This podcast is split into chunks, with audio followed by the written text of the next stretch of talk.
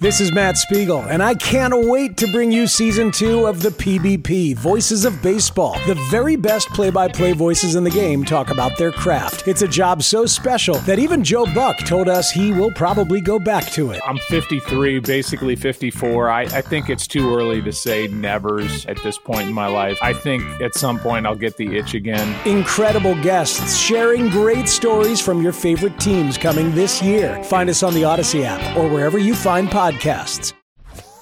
We've got our take cannons loaded and ready. Ready. Absolutely dominant on deep routes. Absolutely dominant on short the routes. Boys are back, baby. Excellent separation against man coverage. This is Reception Perception, the show.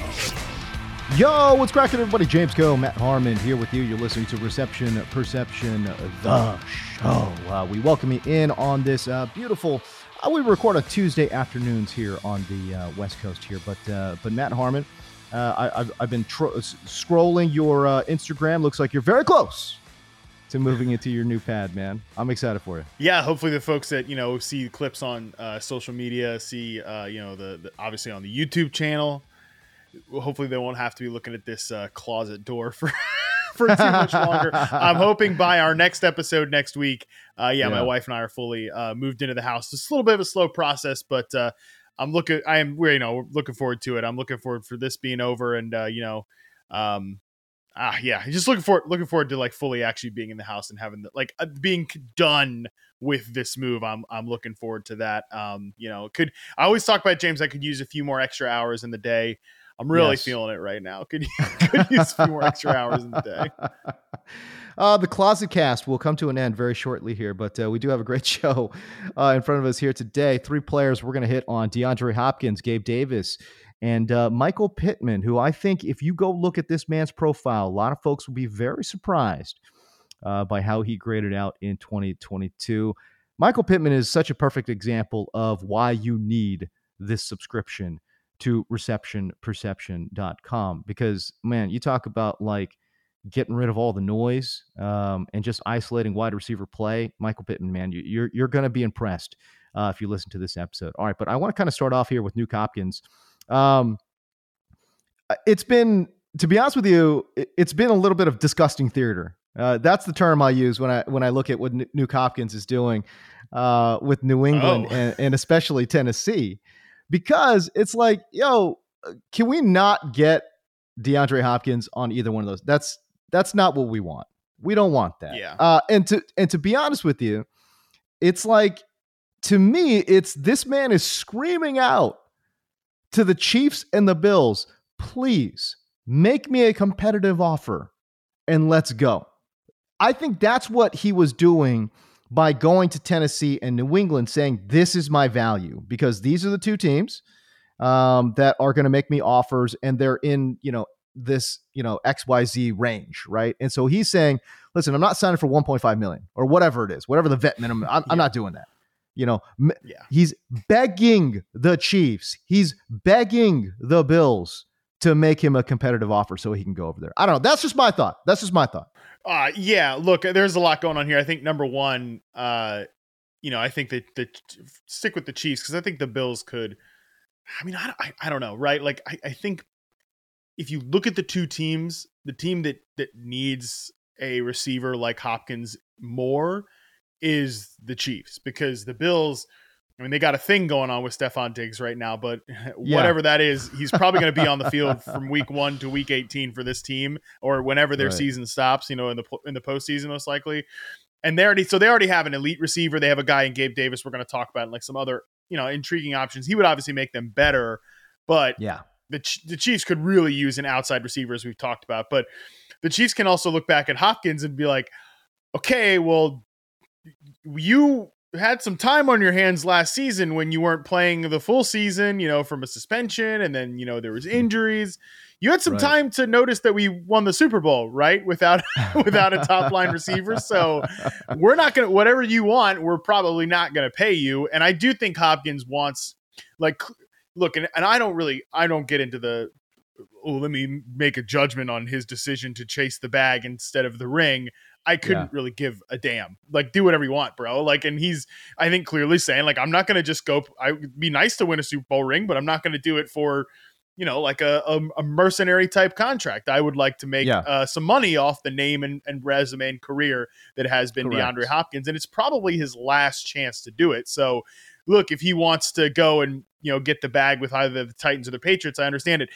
It is, um, it's dis- it is a little like oh god, I mean.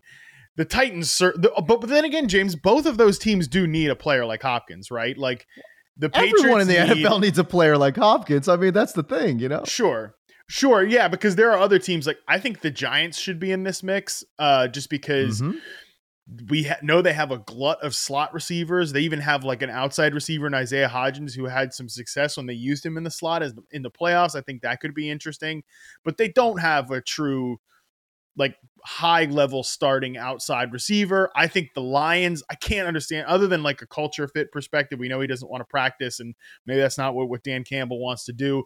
I can't Right. understand why the Lions haven't already gotten this deal done because they don't have any really like any pass catching options behind Nothing. Amon-Ra St. Brown and Jameson Williams, who we know is suspended for the for the first six weeks. So Yep. there's even like dark horse teams that I think would make more sense than, or at least maybe be more exciting than Tennessee or New England. But I mean, yeah, Tennessee. Look, I know the the initial response to seeing this visit is what they're shouldn't they be trying to like rebuild? Yo, Mike Vrabel ain't rebuilding. Okay, they they're, they're not rebuilding. That's, not what's going to no, happen. that's they're trying to they win games. Right. So yeah, I mean, I get it. It's definitely uh um it's definitely like okay, the Patriots, the the Titans. You know, he definitely would love the Bills or the the the Chiefs. I've heard people theorize though, and I don't know if this is true, it's totally unsubstantiated, but I've heard people theorize, well, maybe like the Bills courting Hopkins so hard and and you know having like Josh Allen go maybe go out of his way like to call Hopkins or try to court him. Maybe that's part of what like Diggs is irritated about. I don't know that that's necessarily it, but I mean, Yeah. it's it's maybe it's true, and maybe it ends up kind of putting the kibosh on the Hopkins to Bills thing. I definitely also think too that the last, last point here, I think that um, what I, I have heard other people saying, I do believe is that when Odell Beckham got that like higher than expected per year, obviously on a one year deal, but per year Yeah, yeah, yeah. salary, even with incentives from the Ravens than what was expected.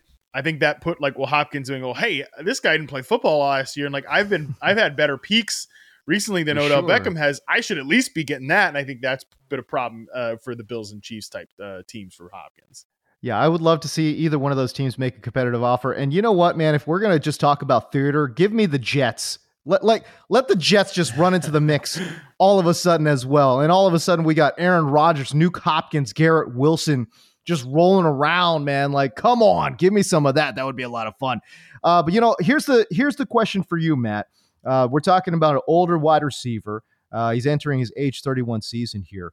Um, and generally, Matt, older wide receivers going to a new ball club, you know, historically they don't do that well. Uh, but Yeah. you know, again, but sometimes uh, players uh, obviously buck those trends. Is Nuke one of those guys? I'll ask you this: Has his game slipped at all from what you've seen?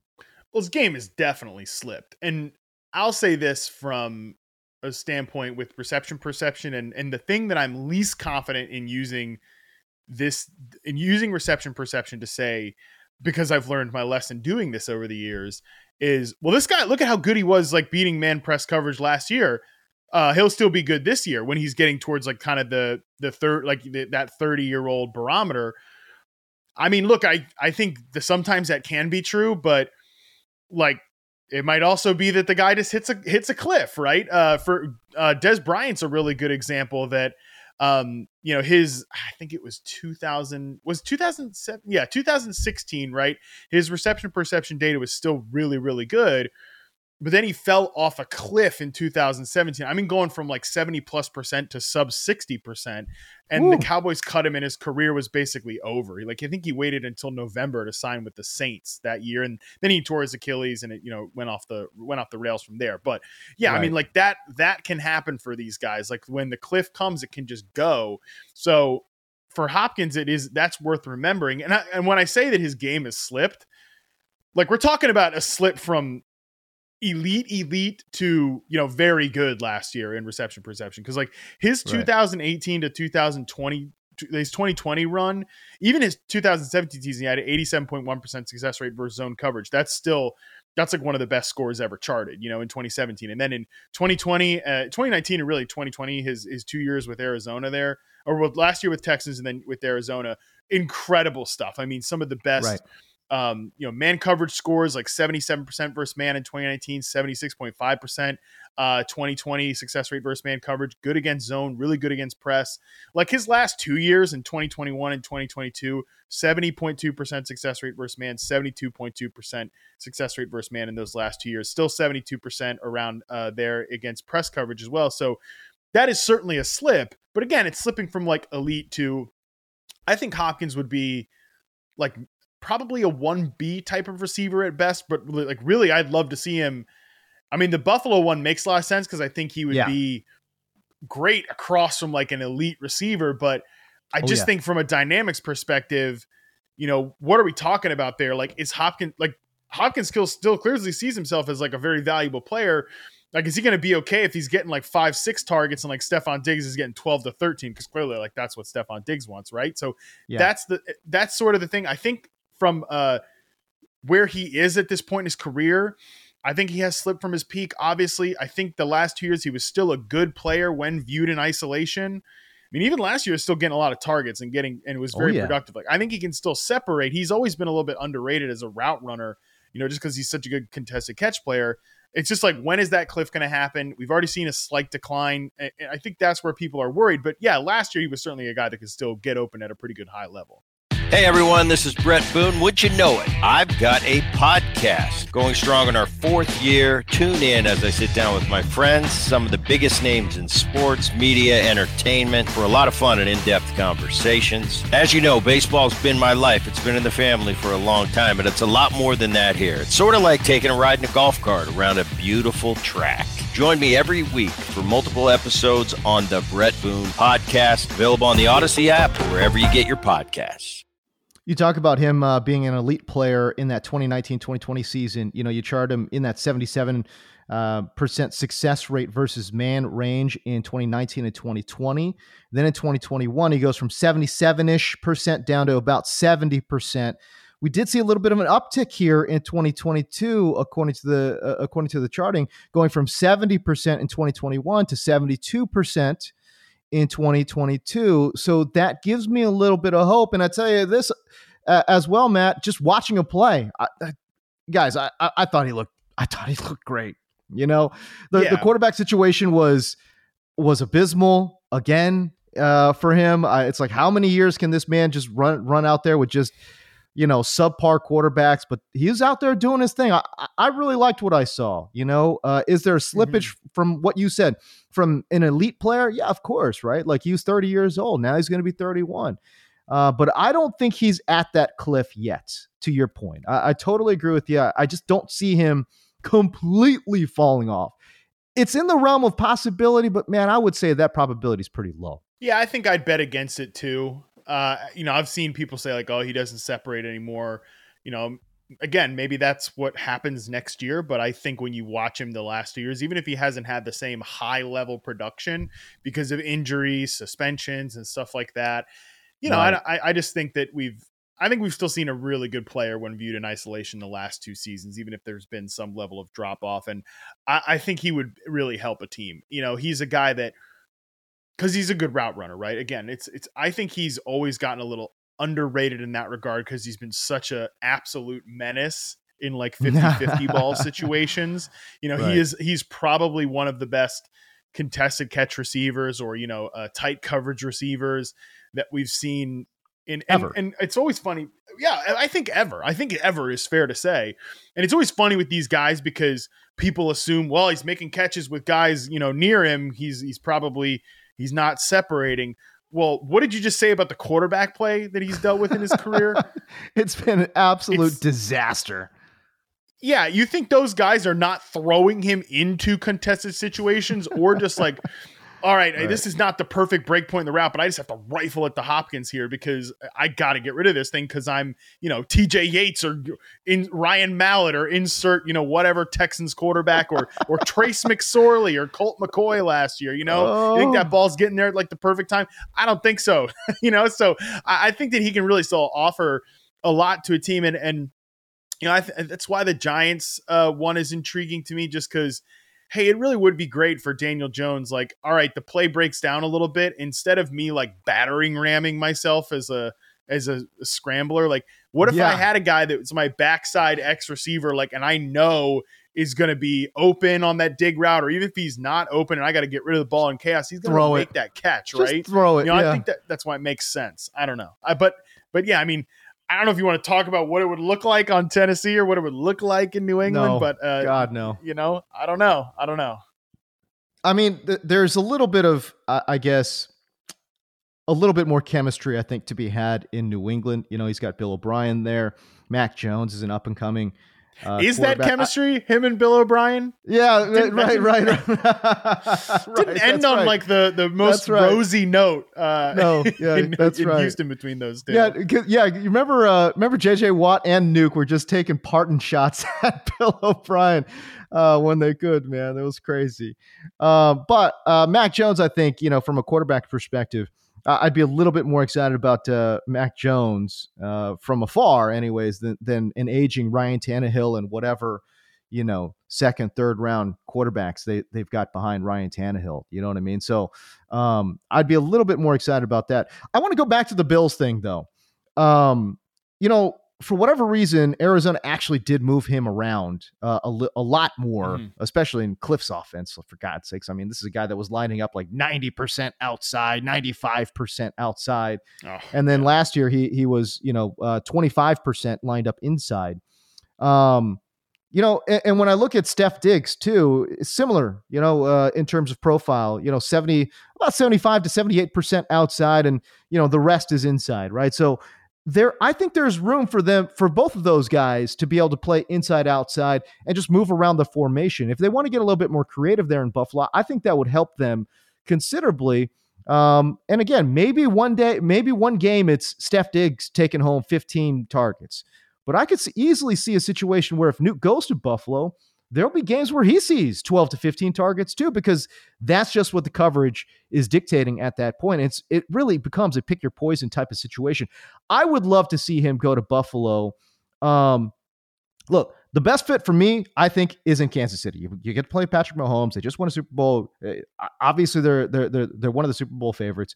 Um, and I think Andy Reid will figure out a way to go get the ball into Nuke Hopkins' hands. That'd be the ideal fit. But it'd be a lot of fun to see him go to Buffalo. And how about if he ends up being the piece that pushes them over the top? He would get a lot more credit in that scenario.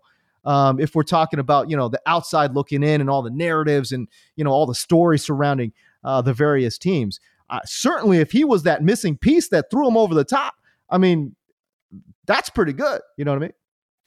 That's true, and and in both places, you know, he would be sort of the second fiddle, you know, because Kansas City still has Travis Kelce. He doesn't have to be the center of uh, both the offensive and defensive attention there.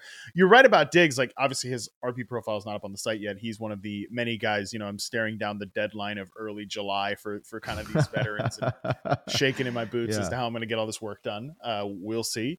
Uh, but for for Diggs, yeah, they they do move him around so much to get him in favorable spots. Like he could, and when in situations where they want to have Stefon Diggs be like a true X receiver and like, hey, you're going to line up against press man coverage. Obviously, he does that, you know, because he's he's a great route runner. He's one of the top five receivers in the game. He can do that stuff. But then they love to use him as a flanker and like move him around pre snap and get him into good spots. That's awesome. Love to see that. So that would make sense as as as you know, we're going to talk Gabe Davis here in a second. Like Hopkins can step into that X receiver role that Gabe Davis has, and he, he's a different player than than Gabe Davis. So they would complement each other really well. And obviously, yeah, in Kansas City, it's just they could use an outside receiver that you know they can count on from a from a separation standpoint in like the 15 Right. yard and under game. Like he would be that guy that gives him a little bit more versatility there. But yeah, I think Hopkins is just a really fascinating player because I just don't really know.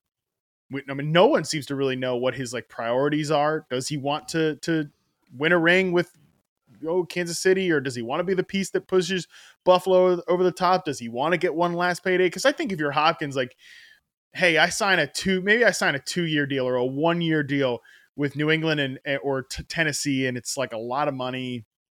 You know, um, I get my, my cash in one last time. And he has like an okay whatever type of year, well then he just signs the prove it deal with one of these two teams next year, right? Like Right. maybe that's maybe that's how he's thinking about it. But yeah, I think a team like I really think a team like New York, I really think a team like uh, Detroit should get in the mix here, and because I think they're missing an X receiver right now, and, and Yeah, he's yeah, still. Even if he's declining, he's still. If you're talking about just pure X receiver rankings, I think he's probably still one of the five like, best X receivers in the NFL right now. Just like pure X type guys. Bye.